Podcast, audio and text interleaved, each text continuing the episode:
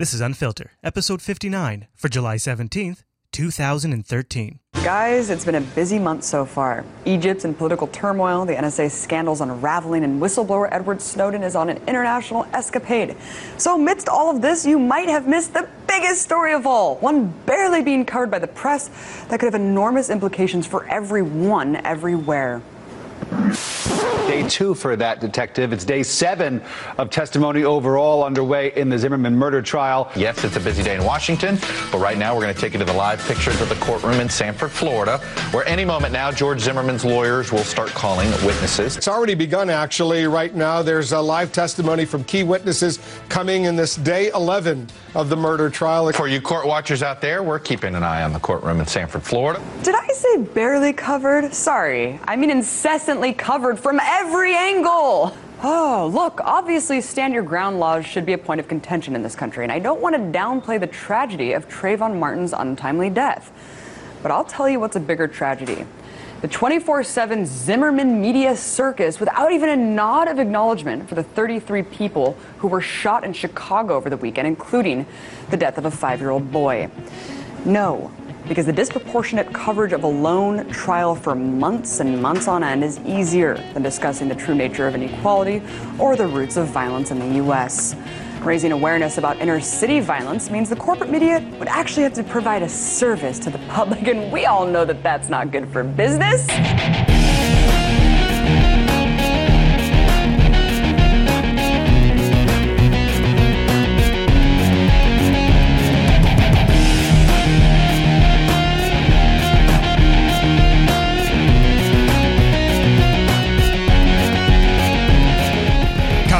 On this week's episode of Unfiltered, we'll push past the distractions and focus on the important events. During an interview this week, NSA whistleblower Russ Tice claimed to have held the orders in his hands to wiretap top government officials. Today, the NSA admits it analyzes more data than previously revealed in what continues to be a series of story changes. We'll bring you up to date. Then, Edward Snowden seeks asylum in Russia while the media runs wild with claims of a secret NSA blueprint, plus a follow up on the death of Michael Hastings, your feedback, and much, much more on this week's episode of Unfiltered.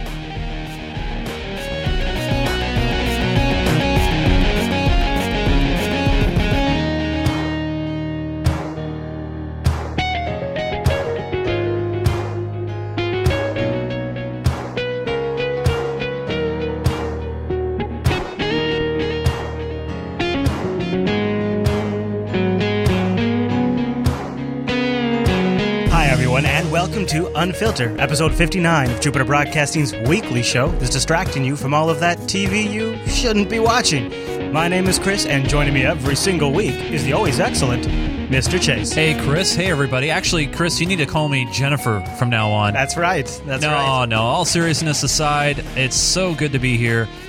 If you were listening to the uh, supporters pre-show, you would realize how hot and warm and sticky it is here in Yeah. the uh, late breaking news. We Center. have a heat dome above the uh, Unfiltered News Center this Yes. week. Yeah. I What's feel, in What's in that heat dome? I feel like the whole country's had a heat dome above it. Yeah, but does it have anything to do Yeah. with the weather? Well, it's got heat.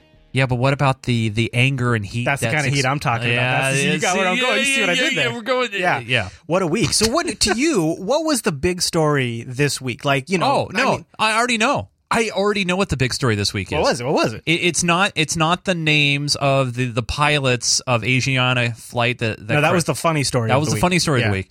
No, no, it wasn't uh, Edward Snowden trying to get a asylum, Asylum, from, right. from Russia. No, no, no. Okay. It was Trayvon. Yeah, you're right. It right. was the, it was the Zimmerman Yeah. Trayvon trial. Now, I'm going to tell you something. I'm Yeah. going to be completely honest with you. I am the most ignorant person you are going to meet about, About this whole thing. I, I know uh, maybe a fraction of what I need to know. So yeah, I mean seriously, I know a little bit, I, I it's funny that we're on a show called Unfiltered, but I actually do kind of filter some of this stuff out. I I How dare you, Chris? How dare you? I just I, I don't I don't want to spend a lot of time on it in this show, but I do want to address it because I think it's actually Yeah. pretty important to analyze. um, Absolutely. because it. Well, it was a story, it, it- but Well, also I want to I, I I want to talk about um how we kind of allow ourselves and why we get so distracted by it. And uh, first of all, I think a large part and a large role, non surprisingly, not not not surprising anyone listening to the show, is the role the media plays. right, Right. of course. And uh, um, the, Zimmerman's lawyers, after of course the trial came out, and said, uh, you know, they were asked why, why, why, why did you, Why why was he let go? I mean, we all thought he was he was guilty. Everybody thought he was guilty. Why did everybody think he was guilty yet he was he was like, "Oh, What happened? Why why don't we don't it- understand? it's the court of public opinion. right. So this was the question that was asked to the lawyer. Two systems went against George Zimmerman that he had, he can't understand. You guys, the media, he was like a patient in an operating table where mad scientists were committing experiments on him and he had no anesthesia. He didn't know why he was turned in to this monster, but quite honestly, you guys had a lot to do with it. You just did because you took a story that was fed to you and you ran with it and you ran right over him. And that was horrid to him. Now, um, I, I, I want to make sure I mention right up front that I really am not totally familiar with the details of this case, and I, I, I feel awful that you know there's somebody who died, and it sounds like the circumstances were uh, awful. But I, I want to propose to everyone that what we have been witnessing is the new version of the mass media distraction at a whole new level. Every media network at once was broadcasting just open cameras from this trial. It completely consumed all of the conversation in America for a good part of two weeks now, but mainly in this last week. Yeah. We have, in the same time, uh, the Joker bomber, the Yep. Boston bomber, he was in trial, but there's no cameras in that courtroom, No, right? and also, uh, the Boston mob guy. yeah, well, he was also uh, on the the cover of Rolling Stone, wasn't he? Yeah, yeah. I mean, so the Boston mob guy, uh, who who's like responsible for killing like you know officially, and I'm sure it's even more than this, upwards of thirty people. See- he was on trial at the same time. No conversation, no coverage there. I'm conflicted here because if I this this is the sad state of things. If I open up my mouth and and speak speak my opinion about the trial, the first thing that's going to come out of someone's mouth is not about my opinion. It's going to be, "Well, Chase, you're a white dude. What you, you have no reason to speak in this." Right. and it's a sad thing that you know when I don't I don't look at color or race. You know, I I grew up in the Central Valley of California. Um, I uh, I mean, I was literally a minority in my school. I you know, race Yeah. to me is nothing. Yeah. And I understand that you know there's lots of racially charged things, and there's a lot of prejudices and racisms that happen every day uh, to to African Americans, to Latinos, to to all these people. And so, if I said my opinion, which you guys may know what my opinion is, maybe you don't, I, I would be called probably a racist, and, and not for the the sense that you may think, just because of the fact that I'm the kind of guy that believes in I don't know court of law and evidence. Yeah. And not the court of public opinion, and I don't convict somebody based upon the opinions that the news is giving me. So this is why it works because it seems to be when you, when you mix in the things that really make us different, you really get people to react very strongly and sort of that People get really po- polarized. and that critical part of their brain sort of switches off. Yeah. and uh, they have a hard time hearing even so even if somebody so you here's a litmus test if you are frustrated right now because you think we're go, we're siding one way or the other you are a person who is being fooled by this you can you can now self-identify as the person who is not thinking critically this is your litmus test right now and i want to play a clip for you kind of uh, you know, Rachel Maddow, I think it was here, uh, gave some, so gave some, uh, an interesting piece. Now, there's a long ramp up. I'll, might have to jump in and see if I can find it because, you know, thing about Maddow, she takes forever to get into stuff. Uh, but she makes the point. I don't know if I'm going to be able to find it in time. She makes the point that there's a hell of a lot of other trials that are going on, even right now, that they could be covering. The reason why the media covers this one thing is A, it's got cameras, and B, it's got all of the ingredients that make everybody mad at each other and lets them argue. And I think it was uh, Chomsky who said that one of the one of the best ways to sort of control the discussion and the dialogue is to sort of make certain things uh, um, taboo to talk about, but then have certain topics that, while they seem like they are the bad topics, they actually are the it's the spectrum you allow uh, an intense debate within. Now, if you know the quote, you know I'm butchering it, but essentially what it says is you allow debate within a certain spectrum of things, and you allow very intense debate inside that spectrum. So, example, something like you know the NSA wiretapping everybody is something that's a little outside that spectrum. But when it comes to gay marriage or it comes to uh, race stuff, I'm not saying these are not important issues and that and that and that people uh, people uh, don't have legitimate cases. What I'm saying is that I think a civil society years ago has come to conclusions on some of these things that continue to be propped up against us to, to keep us fighting amongst each other to distract us. And I know that sounds like a like I'm frying bacon. I know that sounds like a conspiracy, but you people need to realize that what's happening is they are keeping us distracted by these these court cases that unfortunately something like this happens every day in America. These are not totally uncommon things, but they can build a narrative around it and a movie around it. And they can they can make characters and cast villains and they can make you take sides and they can allow you to con- make your own conclusions which become internal beliefs that you will then you believe this conclusion that you've come to and you will argue that conclusion instead of talking about the things that really matter. Yeah. Um I mean, like, for example, just looking at stats and facts, I, I heard a stat, and I and I inclined to believe it that I believe like ninety or ninety five percent of violence against African Americans are committed against uh, are committed by African Americans. Uh, wow, see, I'm not even trying to get into the whole no, but but what, what I'm trying to say here though is you know the media spun this up as a Yeah, race war. yeah, exactly. And and and like you have Reverend Al Sharpton and you have other big prominent celebrities and politicians jumping in on this when we need to step back here and look at the bigger picture. Uh, Mm-hmm. Violence issues, uh, inner city issues, uh, you know, all- or what our terrible government does in our name with drones. How about that? Or Yeah, how about I mean, the, it's a uh, lot of these things. How about the enormous bomb bond bubble that could pop? And you know, I think uh, the prophet George Carlin said it best. This is a this is a tactic to divide the people. I do want to warn you. There's an f bomb and an s bomb. So if you don't like that, skip ahead about a minute twenty. Now I'd like to talk about a few things that bring us together, okay? Things that emphasize our similarities instead of our differences, which is all you ever hear about in this country is our differences. It's all they ever talk about. Politicians and the media always pushing the things that separate us, things that make us different. That's the way the ruling class operates in any society. They divide the rest of the people. They keep the lower and the middle classes fighting with each other so that they, the rich, can run off with all the fucking money. Fairly simple thing. Fairly simple thing happens to work. Anything that's different about us, you know that's what they're pushing at you. Racial differences, religious, ethnic, national backgrounds, jobs, income, education, social status, sexuality, anything they can do to keep us fighting with each other so that they can keep going to the bank. You know how I describe the economic and social classes in this country? The upper class keeps all of the money, pays none of the taxes. The middle class pays all of the taxes, does all of the work. The poor are there just to scare the shit out of the middle class. You know what I'm gonna you know what I'm gonna do for that? Give him a ding. A ding. Yeah, so uh, that's exactly it. That's exactly what it is. And if you don't believe it, you can just look at some of the things that have happened um, during this week, and we're going to get into that now.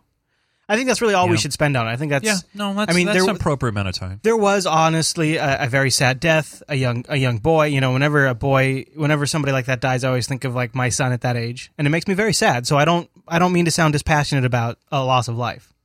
Yeah, but the look in perspective, we we lose more lives. I mean, with the with the air, airplane disaster, we lost more lives. With with uh, inner cities uh, murder rates, Chicago, San Francisco, Los right. Angeles. Well, like our people, opening clip, there was uh, people lose lives. 33 people day. died in Chicago this last weekend. Yeah, yeah. I mean, and, and there's no super in depth breaking news coverage of trials that it, happen it there. really is because it is so much easier for them.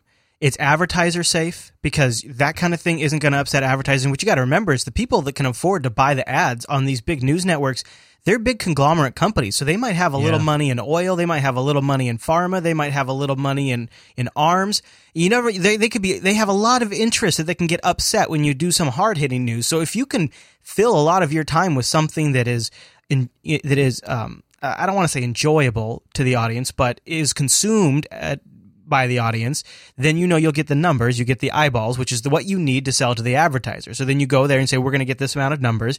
And you know that it's advertiser safe content because it's this trial. It's not something that's going to offend one of your big uh, contributors. Yeah. So it's this, it's this weird combo of the cameras are already in there, and you know that that- you know the reason they're going after this one is because the cameras are in there, right? Because there's a lot of other really interesting trials going on right now. The Boston bomber, that that uh, But no Boston mob guy, no, No- cameras no in those visuals. courtrooms, no visuals, right? Right. This one's got cameras built in, so that way Yep. it's really easy for them to get the feed. They can set up panels and people talking about it like crazy. There's no consequence to what they actually talk about, other than the violence they cite. But then they just love that. That's narcissism. When you people go out in the street and you start you start uh, you start making a mess, or even if it's peaceful stuff, they love it. They love that they got you all worked up to the point where because you you're, went out there because you're feeding into it. and then they get to cover that. So they just sit back there and they just laugh and laugh and laugh at all of the dumb people. And I don't And I, I wish it wasn't, I wish that wasn't the reality, but you have to understand these are business people. These are businessmen and women who have multi-million dollar contracts on the line and not a single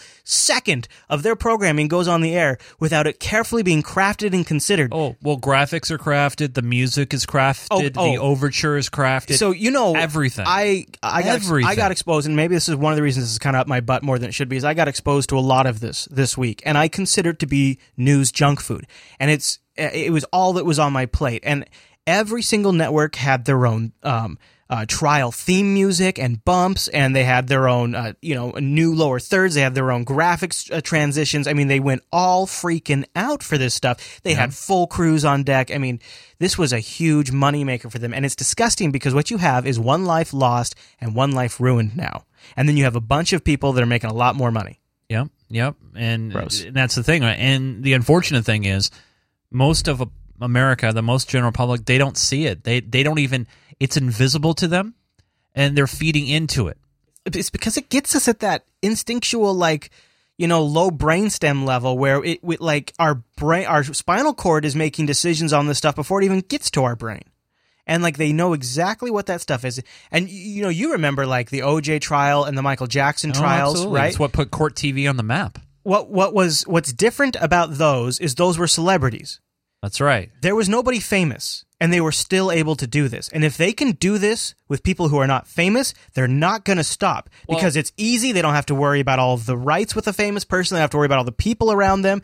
If they can do it just based on anybody, if they can turn stuff like this, everyday stuff like this into Yeah. reality TV, we are facing a huge problem, not only in the content and quality of future coverage, but just in what what kind of laughing stock our court process could become out of this. Well, in, until we decide to grow up as a country and you know get rid of the race wars, get rid of prejudice, and re- re- get rid of racism, or just reject the stop allowing them to get us upset and about stop categorizing everybody, and just say, "Hey, we're Americans, okay? I, you know, who cares?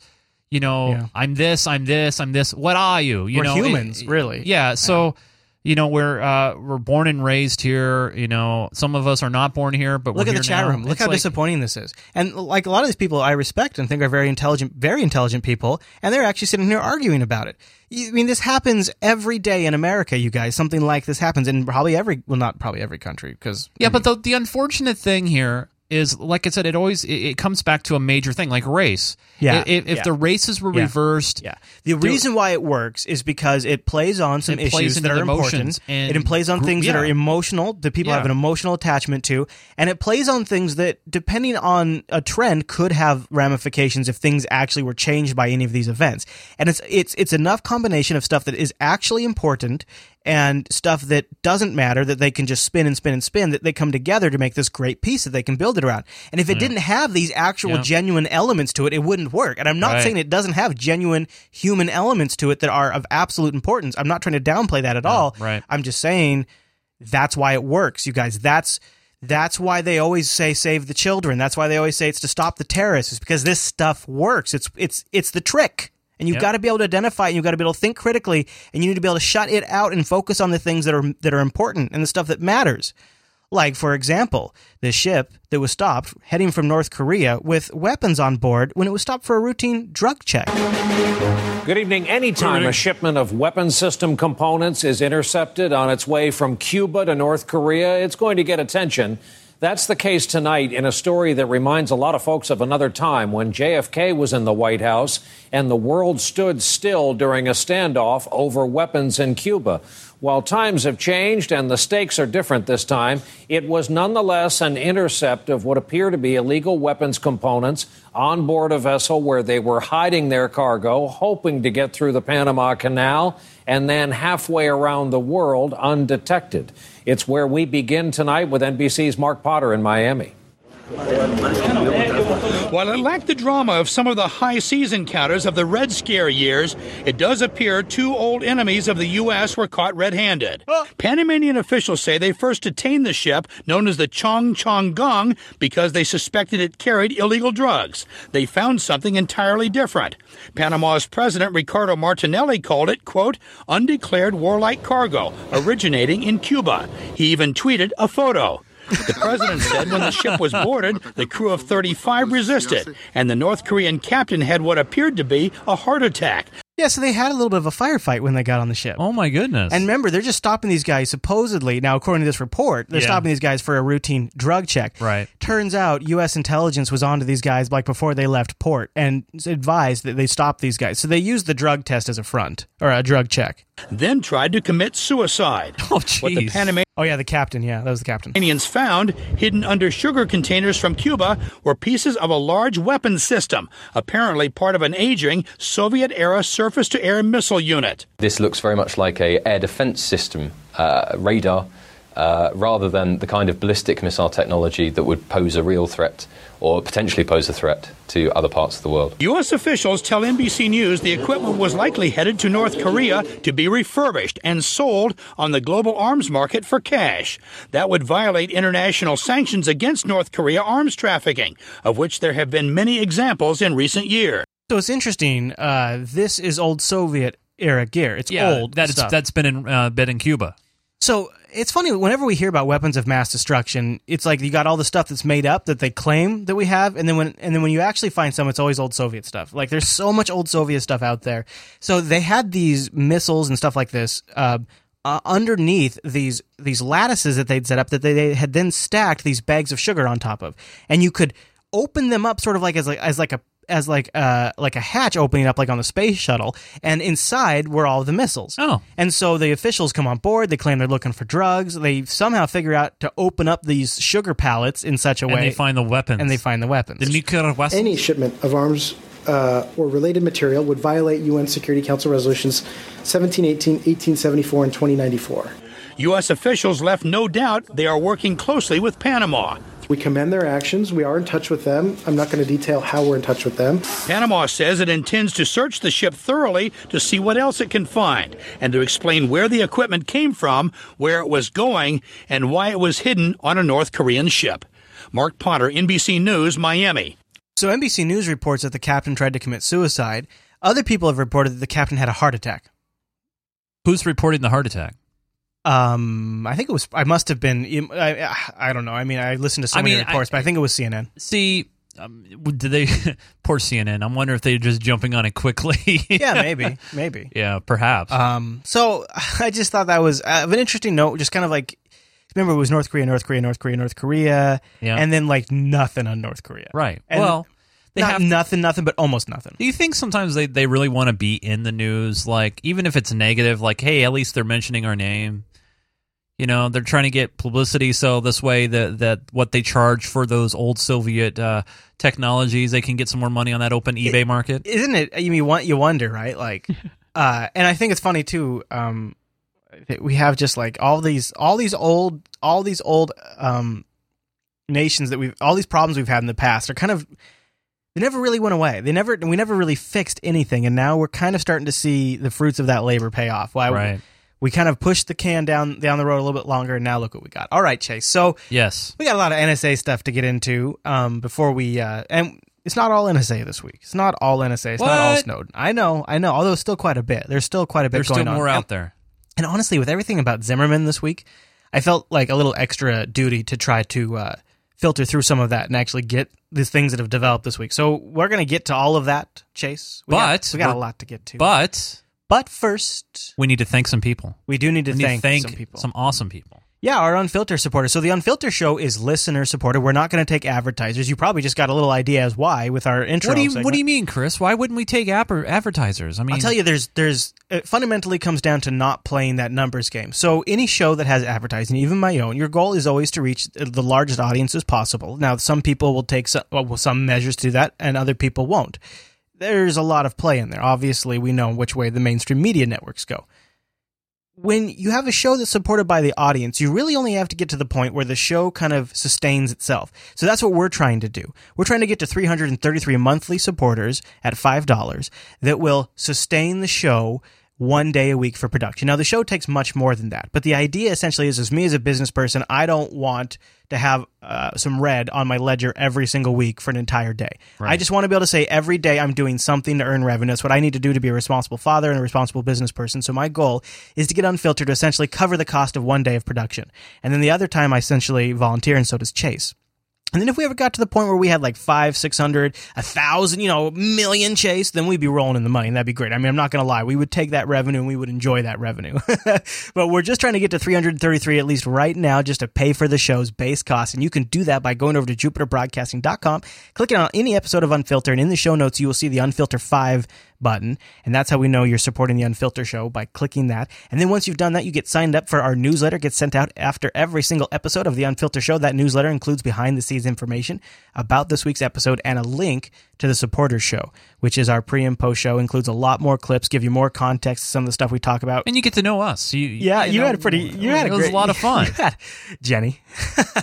I'm just Jenny from the block. Yeah, right. Come on. So, uh, thank you everyone who signed up this week. We reached uh, 138 unfiltered supporters. Ding. Hey-o! You- Super ding. Super. Oh, you know what I can do? I can do ding, ding, ding, ding, ding, ding, ding, ding. Nice. 138. And, you know, these guys, and uh, I think they're all guys, but if there's a female in here, I apologize. But want to say thank you to Tony D, Michael, Crispy, Joseph S, Todd E, Jonathan H, Travis D, Conrad, Jason H, and Jacob B. Thank Yes. you guys. Thank you guys very, very much. We have a few people now that have signed up with Bitcoin too, which Yes, is pretty cool. Bitcoin is awesome. If you do the. Bitcoin option, you just got to uh, send me an email with your confirmation code, so that way I know it was you. Because otherwise, it's anonymous, which is awesome too. But Right. if you want to get the email with the supporter show, you got to let me know. So if you sign up between now and the next episode, what happens is the next episode that comes out after your subscription, you will then be on the newsletter list. You you will get the newsletter with links to get the supporter show. I use the email address that you use on your payments account,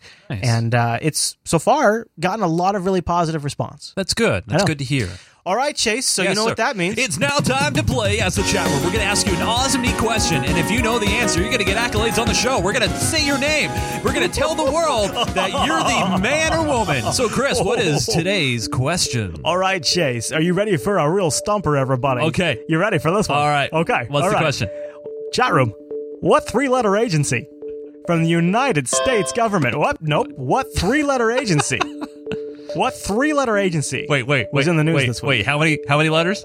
Three letters, Chase. Three letters. Well, Chase, what? Chase, what three-letter agency? Three letter agencies. I got it on the playlist. I got it on the playlist. It's All right, go know. add and pull the You want me trigger. to pull it? Go ahead, pull it. Well, I Yeah, don't- all right. All right. Because you really want to pull it. Chris, is it Chris? Is it Herb Boy twenty three? He says NSA. I think that's it, Chase. Guess what we have right there? Winner, winner, winner, winner, Nice winner, winner. job. Yes, that's right. The NSA is back in. Uh, gosh, I'll tell you what, Chase. You even wasn't CNN. Could have been. What else they got? In Fox, CBS, NBC. Yeah. Uh, they are kind of like three-letter agencies, aren't they? Yes. Uh, so this week uh, we have uh, NSA uh, whistleblower Russ Tice. Uh, he's a former intelligence analyst, and the actually sort of some people call him the original NSA whistleblower. How about that for adorable? Wow. Uh, and uh, he talks. He was in an interview with Abby, um, Abby Martin, who we just did our intro clip with, and she asked him about uh, some of the things he saw as a satellite operator. And uh, he mentions in this interview that uh, he had in his hot little hands orders to wiretap government officials and things like that. Now, he doesn't have any documents to prove this. So I think that's one of the reasons he's not getting as much coverage as Monsieur Snowden, because Snowden actually has documents. Um, but he, he in this interview, and I'm just gonna it's it was it was an 11 minute interview, so I'm not gonna play it in the show because it's a little long. Uh, he basically goes on to say that uh, he was he held some of the orders to wiretap Petraeus. Oh wow. Um, and he also wiretapped uh, he tapped Obama's communications back before he was actually a senator when he was uh, getting ready to run. Jeez. That's according to him, yeah. Uh, according to Mr. Russ Tice. And I I don't know, eh, you know, he checks out. He is a former NSA employee and uh, if if that's true, if if if he if he wiretapped Obama, I mean, he goes on to say too that they wouldn't just wiretap like the person, they'd wiretap his offices, they'd wiretap his house, they'd wiretap the wife. Right. Yeah. They would go like full on crazy wiretap.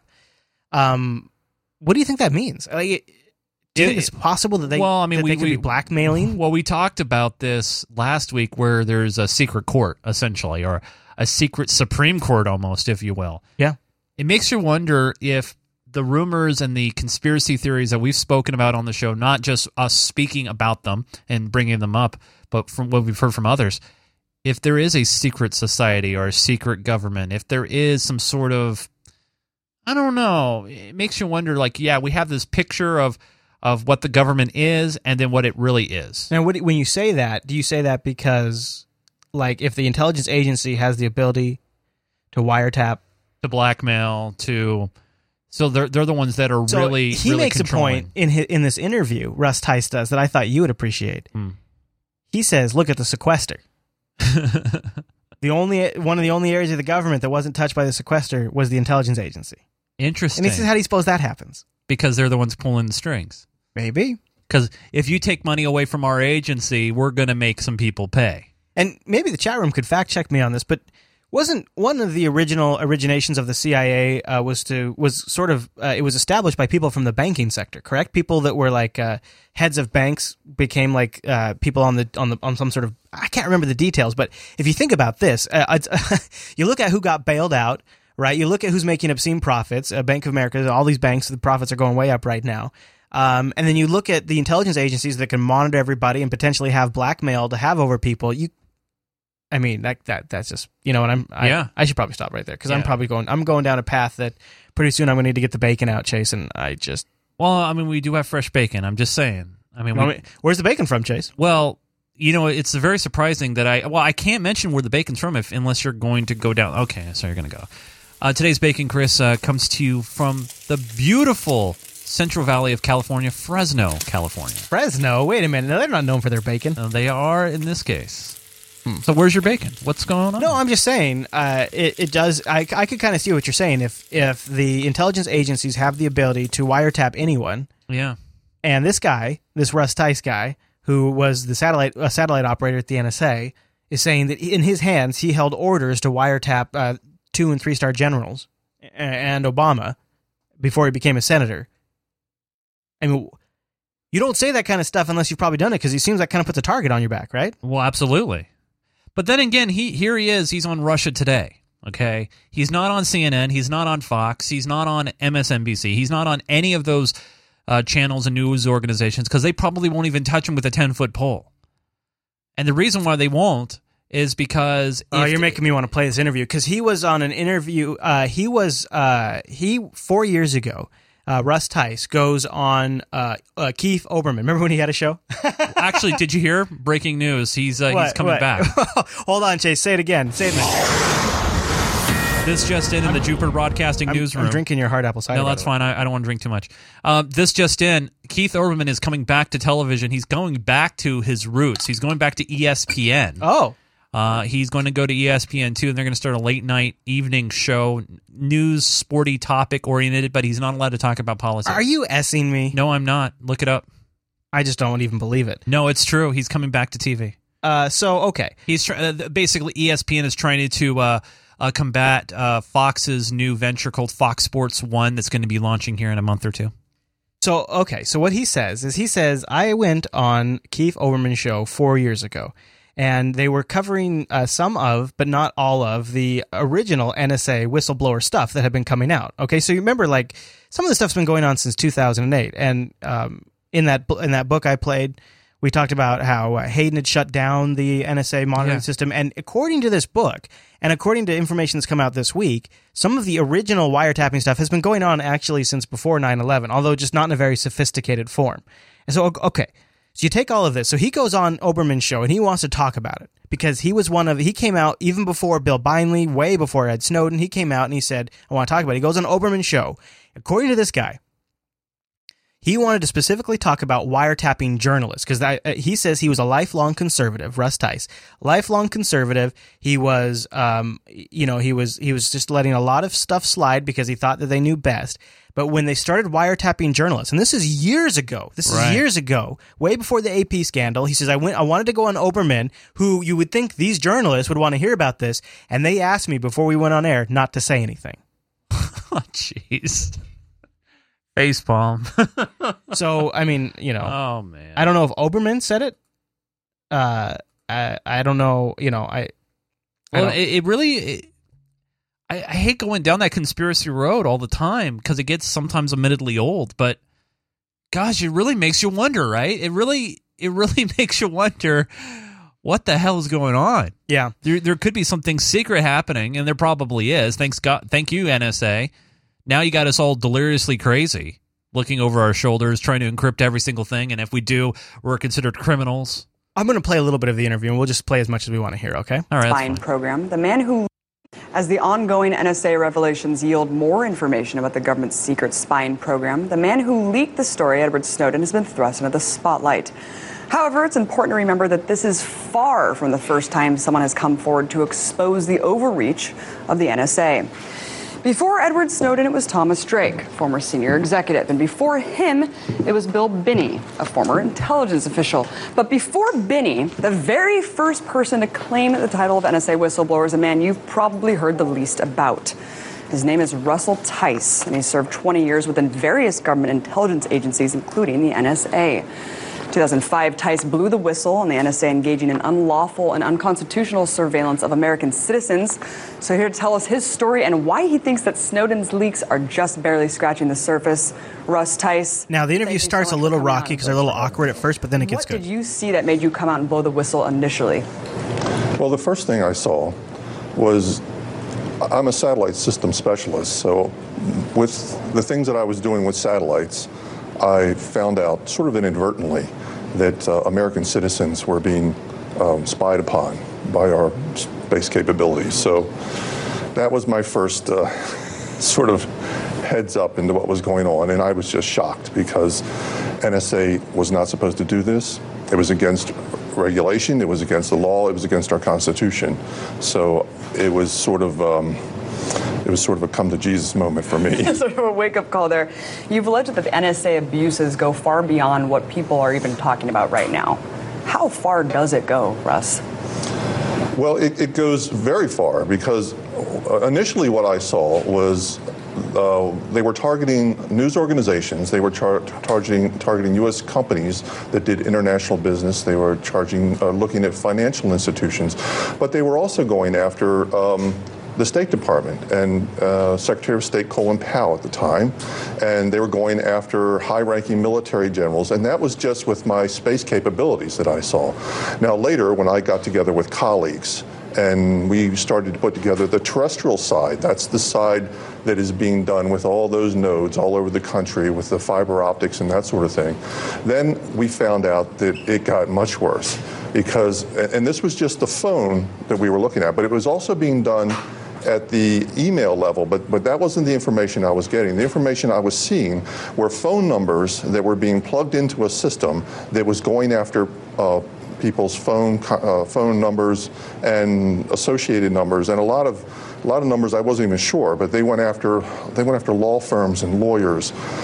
They went after. Um, more generals. Uh, General Petraeus was one of the guys. It seemed like right about that three-star level was they were going after admirals and generals.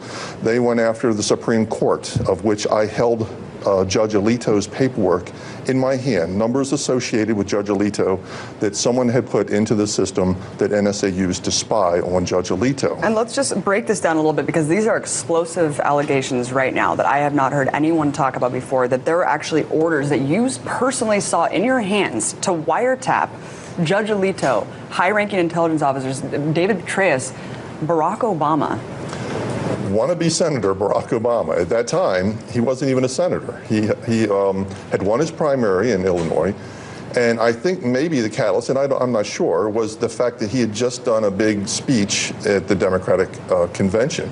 Now, now I, I, was at that time a lifelong Republican. I didn't even watch the Democratic convention. So at the time, it, you know, the significance of it really didn't hit me until later. I mean, I did look up, well, who's this guy, Barack Obama? Well, okay, he made a speech, blah, blah, blah. But then, of course, later, things, you know, started to, you know, come into play that this is our future president of the United States. And you've also said that this is not just in their congressional offices. I mean, we're talking about home surveillance and personal Correct. This is this would be for for a senator or a congressman. It would be personal phone numbers associated.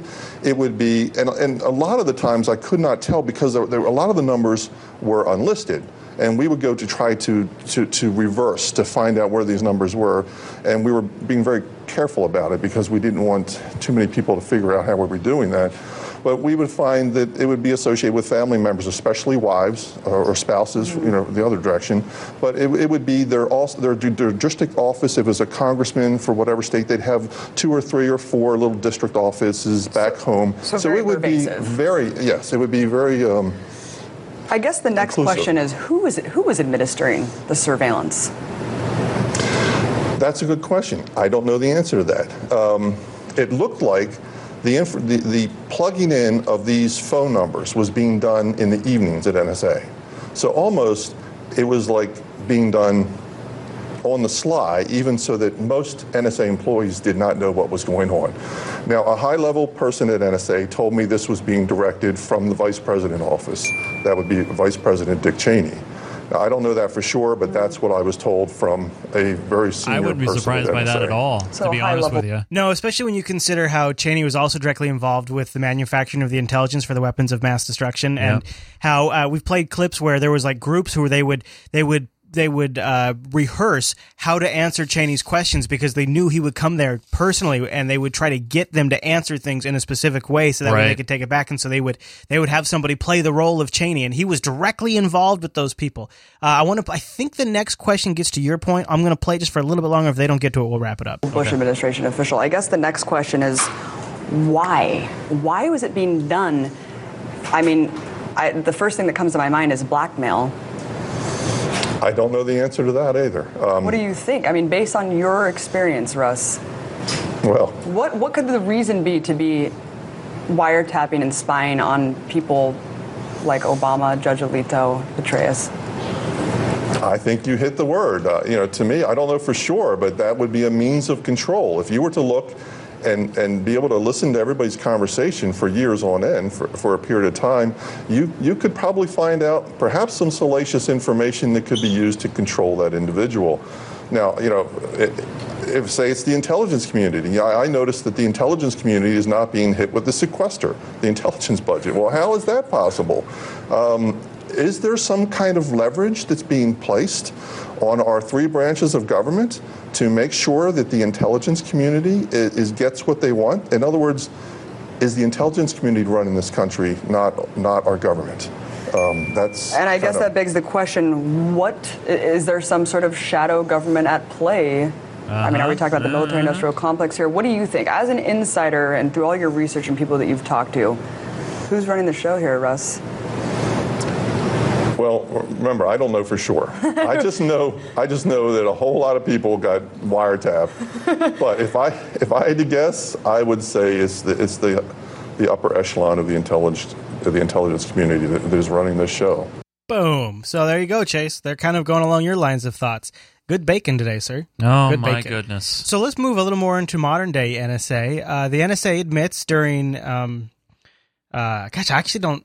I think it was today. I think it was today during hearing. Uh, they admitted It that was. they analyzed more people's data than previously revealed. Go figure. Wow, really? No, Yeah, they uh, just came out with that. Lies. This statement says uh, our analysts look two or three hops from a terror suspect when evaluating the activity. So think about this, Chase. Um, so two or three hops, right? Okay, so kind of you know chew that around in your mind. Uh, previously, the limit on how surveillance was extended had been described as only two hops by the NSA. That meant that if the NSA were to were following phone metadata or a web trail from a terror suspect, it could also look at the calls from people that the suspect had spoken with. I.e., if I was a terror suspect and I called Chase, they could then look at all of Chase's calls. Oh, that's nice. And then the calls that that second person also had spoken with. So potentially two more hops. Terror suspect to a person, or even then three hops. So if you called then say your wife, they could then look at all of the calls your wife makes. Oh, that's that's totally legal. For a sense of scale, researchers at the University of Milan found that in 2011, if everyone on the internet is on average 4.74 steps away from anyone else, It's like the six degrees of Kevin. only Bacon. on the internet, it's only 4.74. So we're actually connected closer to Kevin Bacon than we thought. Yeah, because I'm sure he's online now. Nice. so uh, that came out today. Uh, no coverage, no network aired that. Maybe they will by the end of the week if news slows down for them. well, on maybe on Friday because when they release news on Friday, they do that intentionally. Yeah, So people will forget about it come Monday. I, I got a little something that might uh, uh, might uh, cheer you up. Oh, yeah. because. I'm already bummed now. NSA is being sued by a coalition of gun rights and environmental activists over dragnet surveillance. Think about it, because a lot of times these groups get labeled as terrorists, even if it's secretly. Uh, the plaintiffs include Greenpeace, Human Rights Watch, the National Organization for Reform of Marijuana Laws, Cali Guns, which lobbies against more restrictive gun rights or gun laws. I'm sorry, and one more California and a gun manufacturer, uh, Franklin Armory, have also just joined the case, and the religious groups, including the Council of American Islamic Relations. So a lot of different people have come together. Yeah, Just- but but Chris, but Chris, here, here's the thing: I get pessimistic about all these lawsuits. All right. I see these lawsuits. I see the ones that are put out by uh, the EFF. All these these really legitimate lawsuits, and I'm not discounting them in any way. Sounds like you're about to, though. But but but what happens here is these these cases tend to get thrown out, or they get they tend to not go anywhere because it's under the guise of Yeah. quote national security. I have a feeling it's different this time. You think one uh, because this the reason sounds like why this sounds like a red book prediction because my my my red book prediction is not one of these cases will make it to the Supreme Court. You Court. know why they will? Not one. You know why they will? Go ahead. Because not only were they all going to pool together on resources, so Okay. that's going to be hugely beneficial. That's fine. But the secrets that the state used to be able to declare were need to be protected have been revealed. They're no longer secret. Okay. So that's no longer. I mean, they will try to use that defense, Uh huh. and that defense will be shot down because it is no longer a secret. Chris, this is a red book prediction. All right, I'm getting it. My my my because we don't do these All enough. right, we don't Chase. do these enough. I'm getting the red book. My red predic- pr- prediction is uh by the end of this year, hookers and blow, hookers and blow for all. No, 2013. By the end of 2013, not one case will make it. Uh, well, I don't necessarily disagree about that. In fact, I wouldn't. I would almost put none of them really make it all the way until Obama's out of office. No, no, I, I, I- don't, I don't think even the next president. You think matter. it's you think it's you think it's just accident that the Patriot Act is being renewed in, in 2015? I don't think so. And you know what's interesting is if you think about it, if you wanted to time it so that way, oh hold on, hold on, this is straight up. I don't even believe this conspiracy. I don't I don't even believe this, but I'm gonna I'm gonna just play a little bit of it just so I can clear the air here. If you wanted to let the American people know that you had the ability to watch them and scare them into obedience without actually having to enforce them, you would leak all of this information out in 2013. That way, it had time to settle down by 2015 when it came time to re to re up the Patriot Act, and that way everybody settled down by then. Huh? What do you think of my uh, conspiracy? It's it's could be valid. No, I don't think so. All right, so finish. Uh, so finish yours. It's real simple. Okay. Um, I, I got to put a put a date on this because I could say forever, and um, I would say by by twenty mid twenty fourteen, so June of twenty fourteen. Okay. I know this is a long time. Yeah, we'll have to come back to it. We'll we'll definitely have to come back to it, but not one case will make it to Supreme Court By June. by June of twenty fourteen. Not one case, not one. All right, I'll put it in here. I'll put it in here. Uh, But I- you think some one will? I don't know by then, but I think it will happen. I almost think it won't be until until uh, Obama's out. Yeah, I really do. But Yeah, and then the next president will give him uh, what what do they call that? Uh, a pardon, Pardon. Uh, Like Nixon was no, given. It's just you know he'll be it'll be they can still they'll still have the opportunity to blame it on the last guy. Of course, it'll be Hillary. So who Right, knows? Um, Or Petraeus. Uh, yeah, you're right. Uh, anyways, uh, other organizations, including the American Civil Liberties Union, have also recently sued the NSA in response to leaked information on its surveillance programs. This is the most recent case notable, and it represents a broad coalition of groups that most often do not have much to do with each other. So people have Obama has finally brought America together against Obama. oh man. Hey, here's the change we needed. Yep. Um, I see what you did there. You like that? So did we we talked about in the show I, I can't keep it straight but we did talk about the postal service and how it came out that it is monitoring um, envelopes right Yeah. so i don't know if the part that we mentioned was that part of part of the re- part of the um, impetus behind the revelation that the us postal service is collecting and scanning uh, the mail from all the tos and froms it actually was brought to light uh, in, in small part because of the ricin letter scandal or the uh, a terror attack I Oh well, all, all the letters that are sent to Washington D.C. Oh, go- yeah. they all get pre-screened through us. Everything does. Well, everything, gets scanned now. Here, I'm going to play this clip that gives us a little bit, a lot of good background information that I don't think we'd really heard about all of this yet. Okay. Weeks after the U.S. government admitted it's been keeping records on phone calls Americans make, we're now learning about a program at the Postal Service that does something similar. For decades, police have asked the post office to keep track of mail that may involve a suspect in a criminal investigation. But now word that all of the mail all of us send and receive is also being duly noted. NBC's Tom Costello has our report. It was the arrest of Shannon Guess Richardson that brought the Postal Service's surveillance program out into the open. Richardson was arrested last month, charged with sending ricin laced letters to President Obama and New York Mayor Michael Bloomberg. The criminal complaint states Richardson's mail was tracked through a mail isolation control and tracking program, which photographs and captures an image of every mail piece that is processed every piece of mail. Envelopes from bank and mortgage statements to medical test results to private letters and birthday cards. Michael Leiter was the director of the National Counterterrorism Center. This sort of information about where mail is sent and who sent that mail is undoubtedly valuable to law enforcement and to counterterrorism professionals. At the same time, this information needs to be protected. In Buffalo, bookstore owner Leslie James Pickering is suing the Postal Service after a confidential memo mistakenly showed up in his mailbox, revealing his mail was getting even more scrutiny, likely at the request of investigators.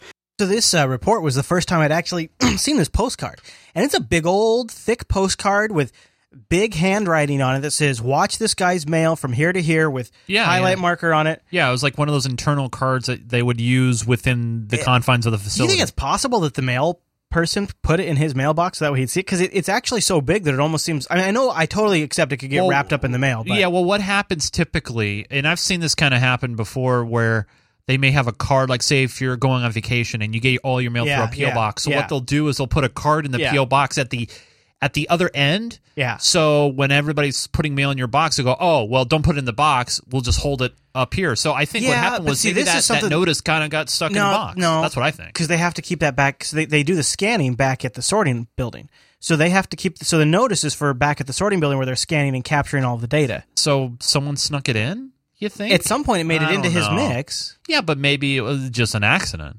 Yeah, I don't- yeah, totally. I, I would I would believe that to be the case. But I say, I wonder if there isn't maybe a backstory of what happened to the mail person who slipped it into the like if they if they could track it back to the person who slipped it into. Oh, his- you didn't hear? Oh, that person's gone.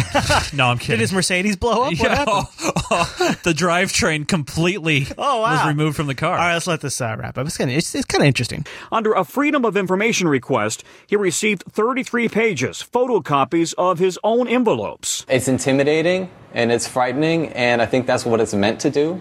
And um, Uh, what I'm trying to do is is not be intimidated and not be frightened, and to and to push back as much as we can. While Pickering says he's never been convicted of a felony, he acknowledges he wants profound political change, even revolution, and was once the spokesman for the Earth Liberation Front, a group the FBI labeled as eco terrorists. So far, the Postal Service is declining to comment on its mail tracking program, but word of its existence comes just weeks after the NSA admitted it's been keeping track of the phone calls Americans make and receive. A program that captures all the mail sent by every American to every other American is a very broad and expansive program just to capture a few bad guys. Actually, opening mail requires a court order, but collecting data on what's on every envelope in the system, 160 billion pieces each year for use in future investigations, is now standard procedure. Tom Costello, NBC News, Washington. Wow. Yeah, you heard that right. 160 billion envelopes a year. Think about that. All your tax dollars going to pay for storage of JPEGs of spam, right? Because that's pretty much all I get. Yeah. Uh, or bills. So what's They um, can keep it. That's that's okay. If you guys want to read more about uh, the uh, scanning of envelopes and stuff, we have a link to the New York Times report. So Chase, Yes. speaking of scanning your mail and monitoring your phone makes me feel makes me feel warm inside. how about we monitor everywhere you drive? Well, that's cameras already mounted happening. on a police cruiser. What we're looking at is a license plate directly across the street 131 9161. Cops in San Leandro, California can capture and record license plates as they drive down any street. An This efficient method to catch car thieves or pull over vehicles that show up in a criminal database. Been So- happening for this yeah. has been happening for years. So what is new about this is uh, the uh, they just got actual documents leaked to them uh, that sort of are confirming the way the system works. And uh, according to the documents that they obtained, uh, the Freedom of Information Act, they got them through. Oh, okay, they got it through Freedom of Information Act.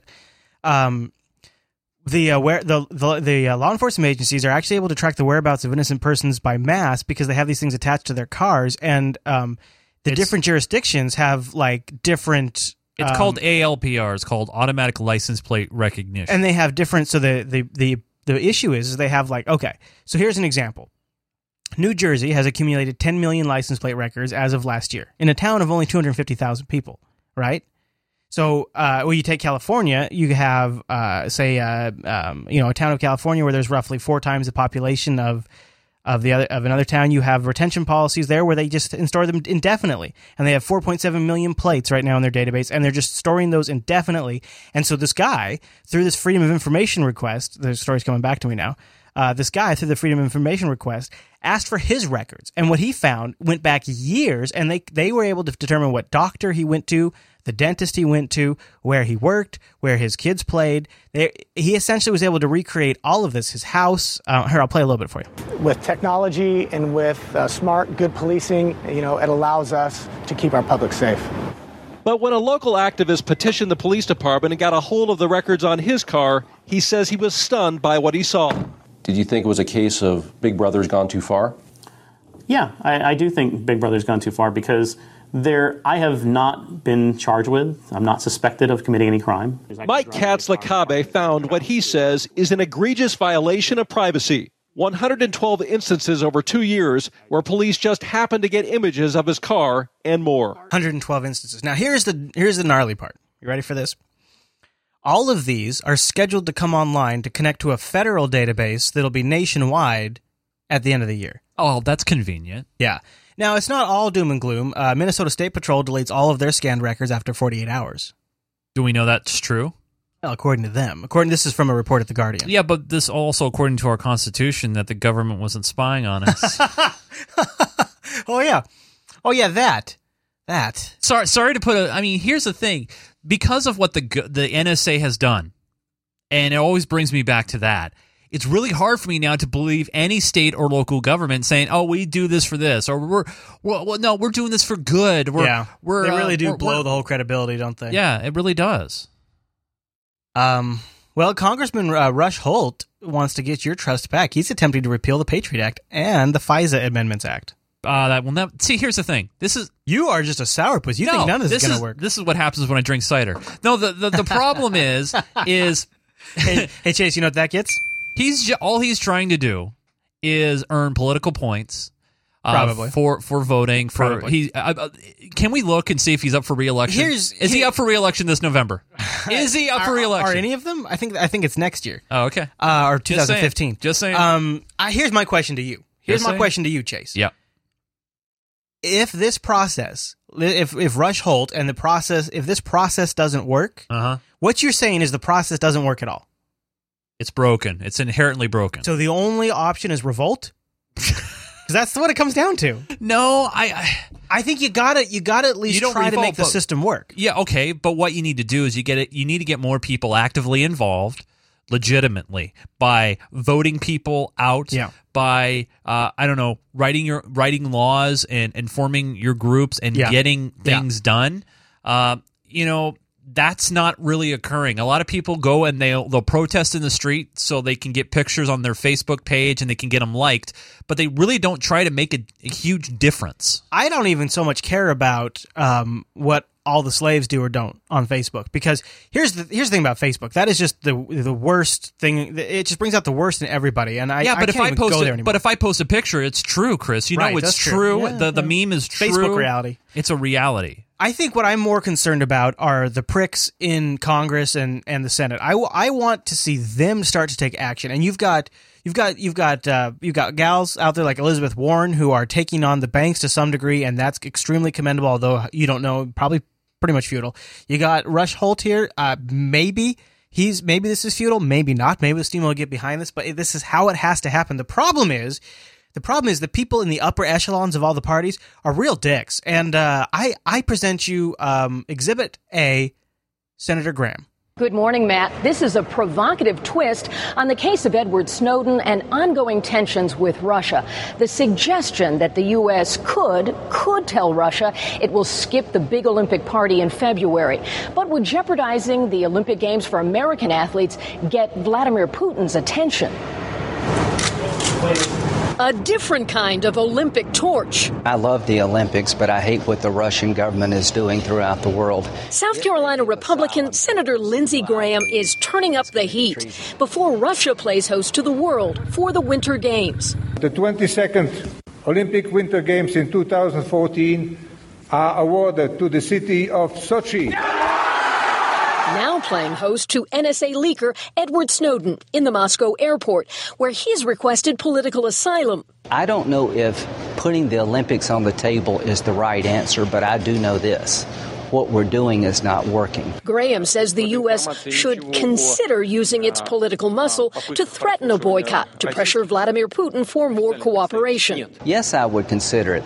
I know athletes would heart- be heartbroken. But some experts disagree.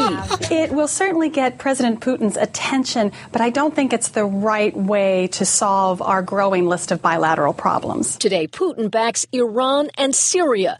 Graham argues that Russia should not get the benefit of a global celebration, citing this Olympic history. If you could go back in time, would you have allowed Adolf Hitler to host the Olympics in Germany? I love how much I hate Lindsey Graham because I, I think this guy is the biggest sellout, and I think he has some sort of pharmaceutical addiction. His eyes are always massively dilated or bloodshot. He looks like an addict of some kind, and he sounds like a moron. He sounds stupid. He sounds like a dumb person. You can hear it in his stupid Why voice. don't you tell us what you really feel, Chris? So mad at Graham. Listen to this moron. And it's not. It's not this. I don't care. I, you know, this. This is silly. This is ridiculous. This isn't going to happen. It's no, it wouldn't happen. We would never boycott the Olympics in the 21st century. It's not going to happen. It's every time something comes up. Graham seems like he's always out there saying something stupid.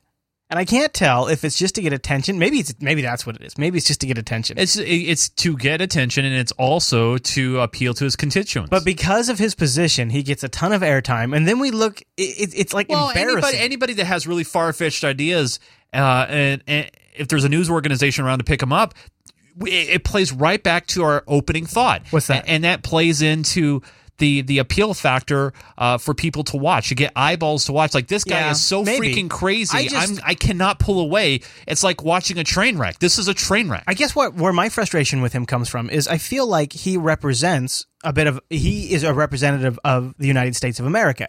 And when he says something, it gets attention around the world. Well, and when, sure. And when he says something stupid, it gets even more attention. And it's sort of like back in the day when Bush would do something and everybody would laugh at the Americans. Yeah, yeah, It's that's true. That's Graham now, and it's embarrassing. And I just it's, I wish he would just shut his dumb mouth.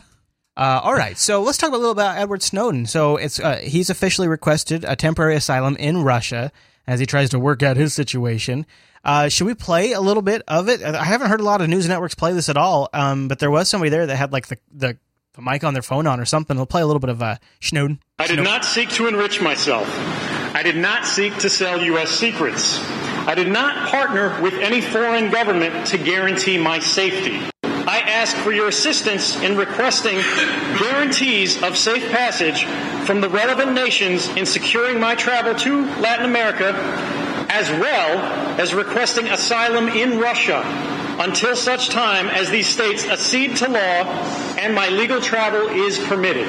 Yeah, there you go. I'd play you a better audio quality, but uh, didn't seem like anybody around here was interested in covering that. No, no, because it, it, it speaks to the truth that right now his laws are being kind of squashed upon of his freedom of travel. Yep, yep.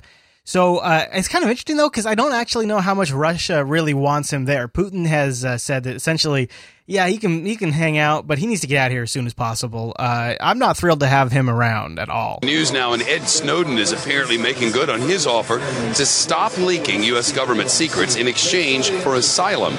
The former National Security Agency contractor is reportedly asking a journalist not to release thousands of sensitive documents. The Russian President Vladimir Putin has said Ed Snowden has to stop the leaks if he wants asylum in Russia. But today, President Putin said he still hopes Snowden will leave the Moscow airport and soon. And he blames the United States for keeping the leaker in legal limbo, saying, and I quote, such a present to U.S. Merry Christmas. Catherine Herridge, live at our D.C. newsroom. He apparently doesn't realize it's July. Anyway, what are we learning about the documents Snowden claims to have? Well, Shep, we believe Snowden has at least three types of documents those that show the breadth of the surveillance programs, like the NSA's collections of Americans' phone records. The second showing how the NSA physically collects the data. And the third is raw intelligence reporting. Snowden supporters describing the documents as a kind of insurance policy for the former contractor if anything happens to him.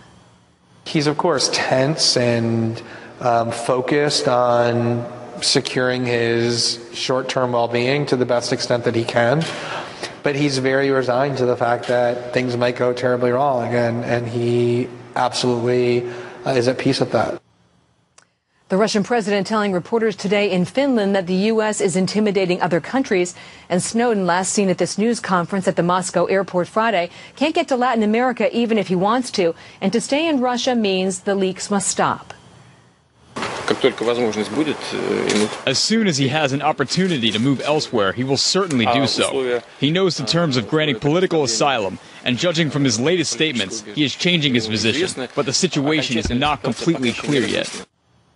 The Russian president insisting today that Snowden was not encouraged or invited to Moscow. Show.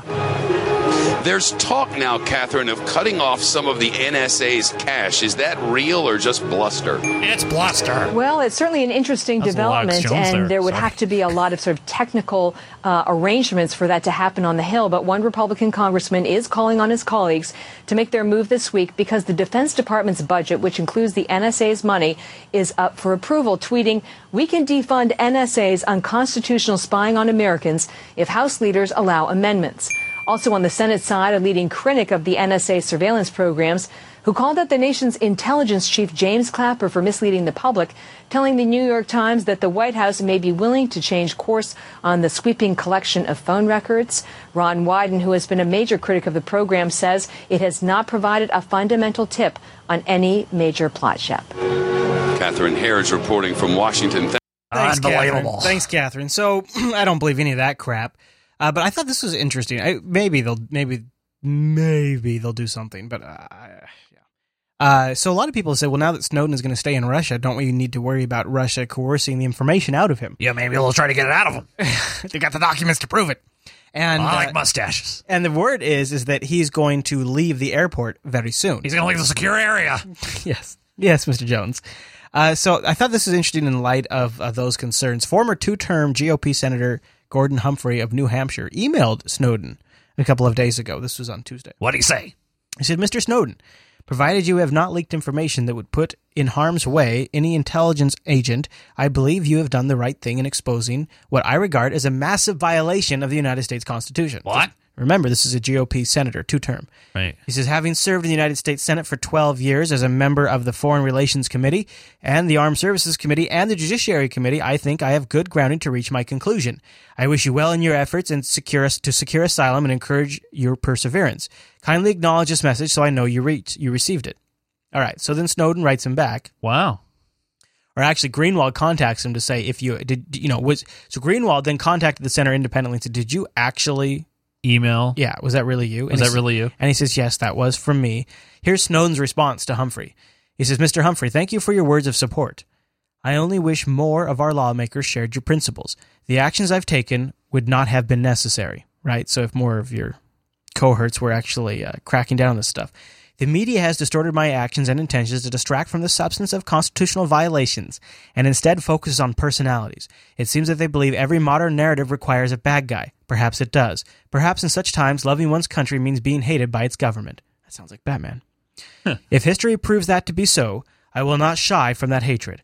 I will not hesitate to wear those charges of uh, villainy for the rest of my life as a civic duty, allowing those govern- governing few who dared not to do themselves to use me as an excuse to right these wrongs.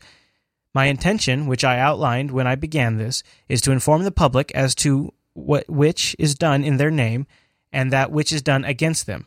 I remain committed to that. Though reporters and officials have never believed it, I have not pro- provided any information that would harm our people, agent, agent or not, and I do not intend to do so. Further, no intelligence service, not even our own, has the capacity to compromise the secrets I continue to protect. While it has not been reported in the media, one of my specializations was to teach our people at DIA how to keep such inf- inf- information from being compromised even in the highest threat counterintelligence environments, i.e., China. You may rest knowing I cannot be coerced into revealing that information, even under torture. With my thanks for your service to the nation, we both love Edward Snowden. This doesn't sound like a, a dick to me, Chris. Yeah. I um, mean, I mean, I wish I knew what encryption software he was using. I- maybe it's GNU privacy. But you know, here's the thing, right? I mean, the this is not being reported upon. This is not. No, that's being- why I had to read it. Yeah, this is not being shared on any of the three-letter news agencies that are out there, four-letter agencies, five-letter agencies.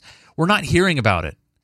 the The majority of the public is not hearing about it because they It doesn't want demonize him. right, and uh, they don't want. Here's the thing, and this is I know this is kind of conspiracy baconish as well, but they they meaning the government, which they have ties with the major news agencies. They don't want to rabble. Uh, uh, they don't want the the American people to get you know angry and upset about Right. what happened. Right. So they don't want to feed that fuel into that fire. So they need to villainize him, Right. and not make him seem like he's a, a good guy for revealing what the NSA has done. So one of the ways they are vil- villainizing him right now is sort of setting up this narrative around these blueprints. There may be a lot more coming from Edward Snowden about the NSA and how it operates. The newspaper columnist who first reported on the Snowden leaks says the fugitive former contractor has sensitive, detailed blueprints of how the security agency operates. Glenn Greenwald says Snowden has thousands of documents, as he put it, quote, basically the instruction manual for how the NSA is built. Snowden remains in limbo at that airport in Moscow. So the narrative there is Snowden has a time bomb, and if you go get him, uh, he's going to release these these um, these this secret information, right? And that's kind of what I get from that. Uh, and CBS tries to take a guess as to what the blueprints are, and you can see in this report a little bit more how they try to turn him into the bad guy now with this report. And NSA leaker Edward Snowden has documents, he claims, detailing how the National Security Agency actually works. That's according to his main contact in the press, Guardian columnist Glenn Greenwald. He claims the new revelations could show people how to evade NSA surveillance. Snowden himself spoke to reporters Friday for the first time since he arrived at Moscow's international airport. A little over one month ago, I had a family, a home in paradise, and I lived in great comfort. I also had the capability, without any warrant of law, to search for, seize, and read your communications. Our senior correspondent John Miller is with us. He is a former deputy director of national intelligence. John, good morning. Good morning. So, what if he has the NSA blueprints? What does that mean, and how damaging could it be? What that most likely is, is for every big program in the NSA, there's a briefing document, usually a PowerPoint presentation on some level of pretty intimate detail that explains what the program is, what it's for, how it works, how it relates to other programs. Um, it won't have the collection platforms, meaning if we had a bug in Putin's office, it wouldn't list that in the program, but it would say um, how we collect. If you were the adversary, you'd look at a document like that and you would say, oh, so this is how all this works. Well, let me use countermeasures to uh, close up those vulnerabilities. It could be very helpful to enemies of the U.S. So, Edward Snowden has been seen by some as a whistleblower, exposing government surveillance. Now he's saying, look, I know how the whole NSA works. I have the blueprint for it and how anybody can evade it. So, what's the motivation behind saying that now? You know, Nora, that's a hard question because, you know, our, star, our story begins simply enough. I want to tell Americans that in the, in the dragnet that sweeps up communications of terrorists and spies, some of their communications get vacuumed up in that, and people might look at it. It's a very different story to say. And while we're at it, I'd also like to say here are the documents that explain how the NSA collects against all our foreign adversaries, whether they're terrorists in Afghanistan. As he's trying to seek asylum in Russia. Exactly.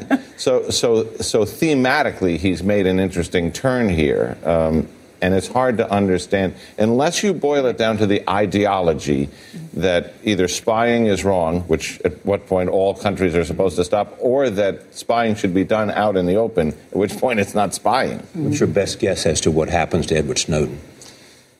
You know, we're in a nightmare scenario, Charlie, because you know the the one likely scenario is that he that U.S. pressure against all the places he wants to go succeeds, and that in the great law of unintended consequences, we push a guy with a bag full of strategic secrets on on eavesdropping into the hands of the adversary we probably eavesdrop against an awful lot. And he claims he has this, and he claims he has this dead man's pact. What's that? So this is um, this is a series of encrypted data drops that he has left with trusted associates. That if anything happens to him, uh, supposedly these people have the keys or, or know how to find the keys to open those things and outspill the rest of the secrets. Thanks, John.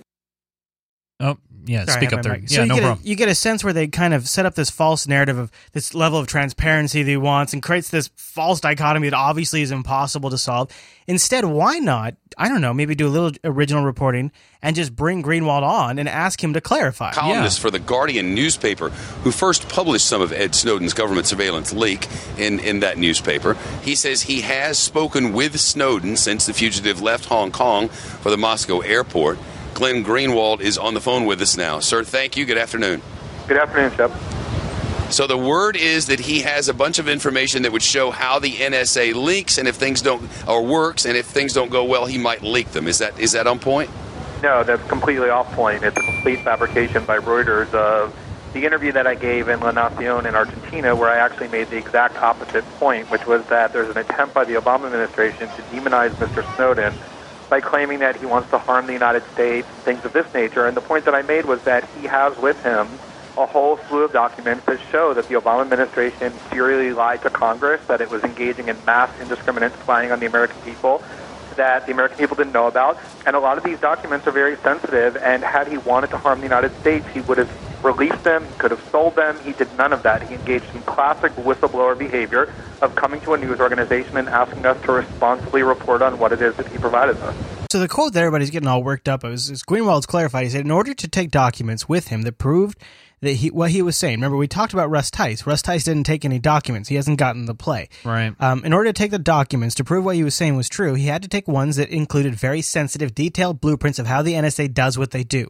This is what Greenwald said in Brazil, adding that in the interview was taking place about four hours after his latest interaction with Snowden. So he's in, had bursts of, inter, of inactivity with Snowden. Now, what the so the key quote there is is that he has detailed blueprints of how the NSA does what they do. Now, the part where this is a time bomb and he's threatening and all this has all sort of been spun from one Reuters Reuters article, then every other news media kind of glommed onto. I just think it's interesting. Um, I got the actual quotes in the show, but I think we'll skip them uh, just to kind of save some time. But I, uh, I don't know. What are your thoughts at this point, Chase? I don't know, man. I, you know, I forget what my red book prediction was for last week. Didn't we? Didn't we say that he would? Um, can Can you pull that out? Oh, it was quick? mine saying that he, all his major leaks were done. Right. Yeah. Do you still believe that? Uh, I do. Yeah, I do. Especially now that he's taken this asylum. Do you think he has any, uh, like you know, trump cards, so to speak? Like, Well, if you're to believe what Greenwald blueprint. So if you're to believe what Greenwald is saying, he has tons of stuff. He selectively gave, gave some stuff to the media, and then that media, then like the like the Guardian, Right. then selectively disclosed another subset of what Snowden provided. So uh, it, the, the official story is Snowden gives them some stuff, and then they take that some stuff and give you, give us even more or less of that some stuff. Right. That makes sense. So I so theoretically, I, you know, I, I the idea is that Snowden has it all. I'll tell you one thing that I thought was pretty funny is uh, he's been nominated, Mr. Snowden, that is, for a Nobel Peace Prize. how nice! SA whistleblower Edward Snowden has been nominated for the Nobel Peace Prize. In a letter to the prize committee, Swedish sociology professor Stefan Svallfors cites Snowden's, quote, heroic effort at great personal cost, saying he's helped to make the world a little bit safer and better. Svallfors also suggests giving the award to Snowden might make up for the, quote, disrepute incurred by the committee's ill-conceived decision to give President Obama the award in 2009. Snowden announced Friday he would seek temporary asylum in Russia until he could get to Latin America. Russian President Vladimir Putin has previously said Snowden must abandon work harmful to the U.S. in order to stay. On Monday, Putin accused the United States of trapping Snowden in Russia. He arrived in our country without an invitation. We didn't invite him, and he was not flying to us. He was flying in transit to other countries. But as soon as he got in the air, it became known, and our American partners, actually, blocked his further flight. They themselves scared other countries. Hmm. Uh-huh. All Putin. All Putin. So there you go. So we'll see. Uh, I uh, I thought he'd go for a flight. I thought he'd take a flight. In fact, there was during the week between the shows, there was a story that he was in air. That uh, because there was a flight that had taken a very odd route over the ocean to avoid land, and people thought that's Ed, but it turned out to be. Not true. They were just going around a storm. Do you remember Michael Hastings? Uh, that was the unfortunate accident Mhm. that uh, that happened in Los Angeles. So I was ready to just kind of let this go. We talked about the car hacking aspect of it and stuff like that. I was ready to kind of just so you know let let it just sort of move on. And then it turned out, uh, thanks to uh, some reporting by Kimberly Dvorak, that Hastings' body was cremated, not at the request of the family. They actually wanted the body returned to them. What? We will look into that. One of the things that we talked about last week, it, it created quite a response, was the uh, Hastings death in Los Angeles. And there is new information with regards to that story, correct? Yes, there is. What have you learned? And I know you talked to some family members. This is Kimberly not? Dvorak I now. spoke with some very close friends of the family. Okay. I think the most concerning thing that I heard, and again, I I just want to say I have not confirmed this with uh, Michael Hastings' wife, but um, a close family friend did confirm that Michael's body was sent home in an urn, meaning he was cremated. And it wasn't the request of the family that went forward and asked for something like that. In fact, the, the family wanted Michael's body to go home. And for a coroner to go out and do an autopsy and then send a body home in this In an urn. in an urn is shocking for a couple of reasons. If there was any evidence in his, you know, body at the time of Alcohol, death, drugs. anything that's gone. That evidence is now all gone, and so And you know, by the way, Mr. Hastings hadn't had a drink in uh, about five, years. Five years. Okay. So the the According to according to him. according to his family According to his family.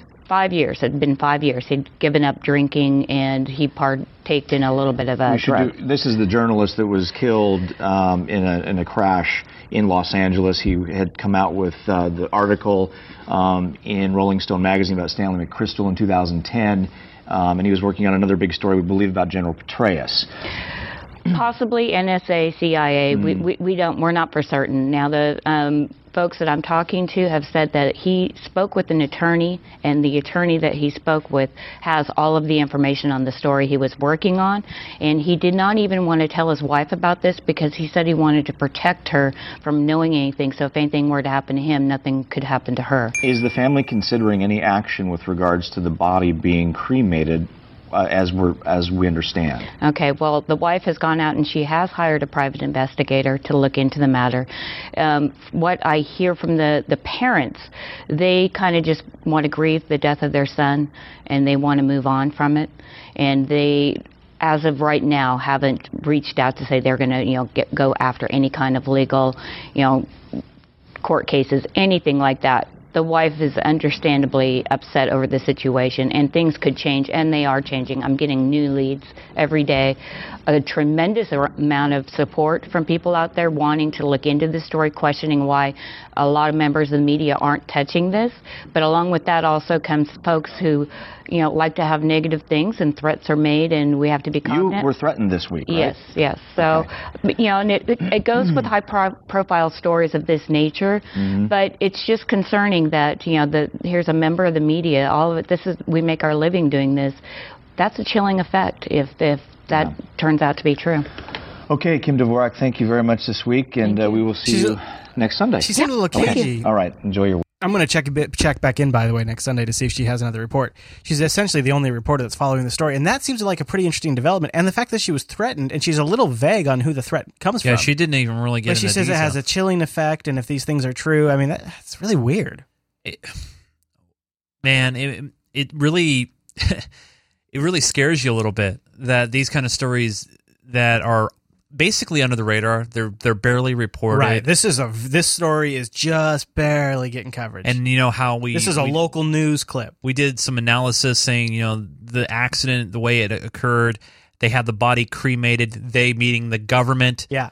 you know basically yeah Uh, yeah you're here you and- get your body and back the people who done the emergency aid are have been have been asked by the intelligence agencies not to talk about the case. Um, I, the whole thing's very there's there's are, are actually the unfiltered subreddit has been kind of keeping tabs on It's some of the too weird man People in the subreddit are like you know seeing some of this stuff and Yeah. keeping tabs on it. So that's been very thank, very helpful. So thanks you thank you guys in the unfiltered subreddit for kind of keeping tabs on this. It's very strange. I don't know what to make of it yet. I just want to kind of play everything and everybody can kind of draw their own conclusions. Hey Chase, before we get out of here, what do you say we cover some email? Yeah, we got some emails, some feedback. Uh, we take them. Uh, what is it? Unfiltered Jupiter Broadcasting. Unfilter at jupiterbroadcasting.com, Chase. That's right. The first email message comes in from Chris. Was this from No, you? no, not this Chris. Oh, okay. Hey, Chris and Chase. I can't seem to find a Bitmessage address for Unfilter anywhere. Oh, jeez. Is it that we just haven't adopted it yet, widely decision, or more of a we want you to be using the subreddit kind of deal? Mm. Thanks. Keep up the great work. So you know, I've I've kind of been dipping a toe into the old Bitmessage thing. Yeah, I know. So- You've talked about it on your con- contra- contraception show. right? Yeah, and on my uh, Linux show for the hippies. Yeah, yeah. You got any comments on that one too, Chase? You got any comments? Because I got I No, got no, more. no. I got more shows. a- a- actually, the Linux show is the, the Linux show of record, so I don't Uh, touch that. There one. you go. Uh, so Bitmessage is really taken off, and I kind of, I literally mean dip my toe, and I, I just wanted to kind of get people using it and, uh, you know, help sort of the development process. It's blown up. It's taken off. And the brilliant thing about Bitmessage is that it is encrypted the, from every, essentially every keystroke. You don't have to load GPG software. You don't have to have my key and your key. You just need my Bitmessage address, and then everything is is is uh, is uh, is encrypted from sending, and everything's done over the P2P network. So there's no metadata collection either. It, it, what it does is it it brings P2P to email. So it's not a chat system; it's an email system that allows for encrypted communications without having to set up an email server. And it is a great way, honestly, to get information to people. I, I so I've gotten emails that have, and in, in every case, people have asked me not to read them on air. People send me GPG encrypted emails. Okay. And uh, the only problem with this process is they they generally have to contact me and say, "Hey, what's your key?" And that whole that whole process has then been recorded. And it's now it's it's out in the open. And the people who are sending me something are almost guaranteed to be monitored because of their positions.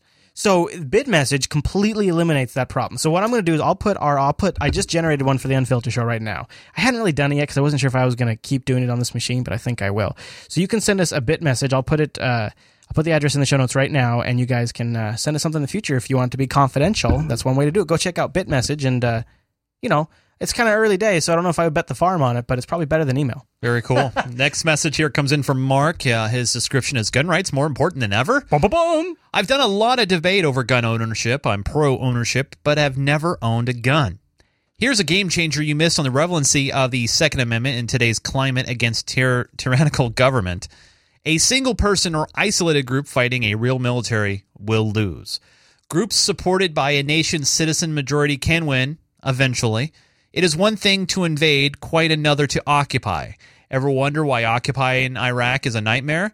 We crushed and occupy Iraq with the most advanced military in the world, and have yet the cost to stay is so crippling, we have to back off. The random attacks never stop, so security costs can't decline.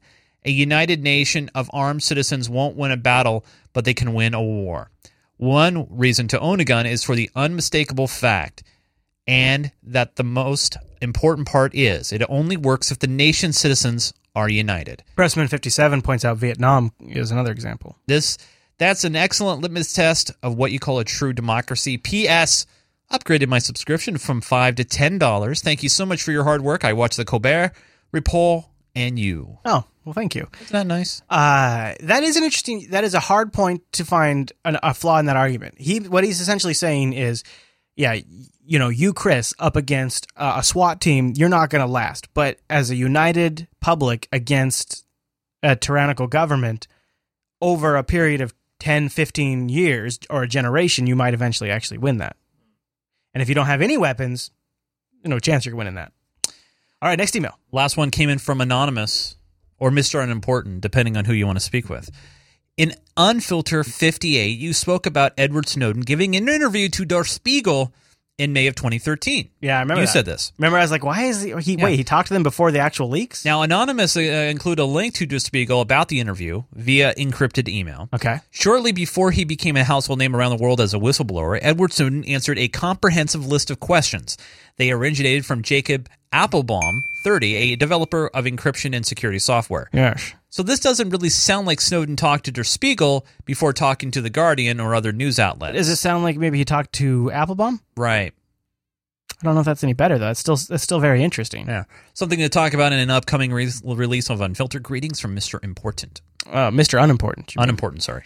Uh, not well, important, unimportant. Hmm. I you know I I don't know the details. Uh, it sounds so. It sounds like to me, and maybe I'm wrong here, but it sounds like to me that he potentially t- was talking to some people before he did the official leaking. There could be more people that know what's up, and they're That's just true. staying quiet. Yeah. Yeah. I don't know, Mr. Chase. I suspect. All right. Well, before we get out of here, we should tell people about our subreddit. It's an incredible subreddit. Now this This thing is glow, grow, glowing and growing by Whoa. leaps and bounds. Whoa. Right now, we have 564 readers to the Unfilter subreddit, which you can reach by going to unfilter.reddit.com. Can't be done, Chase. It can be done. Can't be done. And it will be done. Can't be done, Chase. 564. Now, here's the thing. I like to reach for the stars on this show. As you guys know, I make predictions every single week. Now, Chris, you wrote down my prediction from last week. Oh, that was one of them, wasn't it? Now, I think it was like real low, Chase. I think it was like uh, 10, right? Yeah, well, so what was what was my prediction? Let's see. I'm looking right now. Uh, 565 was your goal. We were one short of that goal. one short. Oh, jeez. 564 is uh where we're at. One short. But that's okay. So here's what I'm going to do. I'm going to up the ante. What? I'm going to put in a new prediction for All right, next week. right, okay, I'm ready. 575. You're crazy. Well, you didn't get to 565. That's okay. 575? I'm reaching for the stars. All right, I'm putting it in. It's in the book. So remember, tell your friends, head over to unfiltered.reddit.com and join in the family. Uh, upvote, downvote, comment. You can do all that fun jazz at unfiltered.reddit.com. Yeah, thank you. Everybody helps make the show just a little bit better by doing that. Now, Chris, uh, during the week, you tweet out ideas, thoughts, and tribulations. Sometimes you even retweet as well. Boom. Twitter.com slash Chris L-A-S. Nice. Thank you, sir. What about you? Well, people can follow me on the Twitters at Nunes, N U N E S, if you can do that. However, Yeah. however, right now I do have an Indiegogo project. Oh, yeah. Trying to make it to Minecon. We have $513 raised towards a $5,000 goal that, that covers all the costs associated Where do people it. find a link to that? Uh, we'll have it in the show notes, or There you can go. go directly to ggtv.me slash Minecon. Powskis. Yes. All right, Mr. Chase, you got any shows you want to tell the folks about? Uh, I do a little thing called GeekGamer.tv. GeekGamer.tv. And uh, we do shows about Minecraft, geeky and gaming topics. I also uh, did an all star game yesterday. And guess what, Chris? In, in spirit of this show, I now accept Bitcoin. Wow. As as and and your Plan B show. You should watch Plan B. Yeah, Yeah, yeah. That, that's Uh, the contraception. I want to remind folks if you are an unfiltered supporter, go check your inbox. You got even more coming to you. More coming. Bigger show. So your show right now is show. like clocking in like at just over the two hour mark. Holy crap! What a lot of show. Also, if uh, you're not an unfiltered supporter but you still want to help the network, you could help defray our costs by using our affiliate links. Those are linked at the bottom of the Jupiter Broadcasting website. Click those before you shop, and a portion of your shopping session will be contributed to the network. That is really neat and smooth and awesome. All right, everyone, join us next week over at jblive.tv, and thanks so much. See you right back here Next week! Nailed it!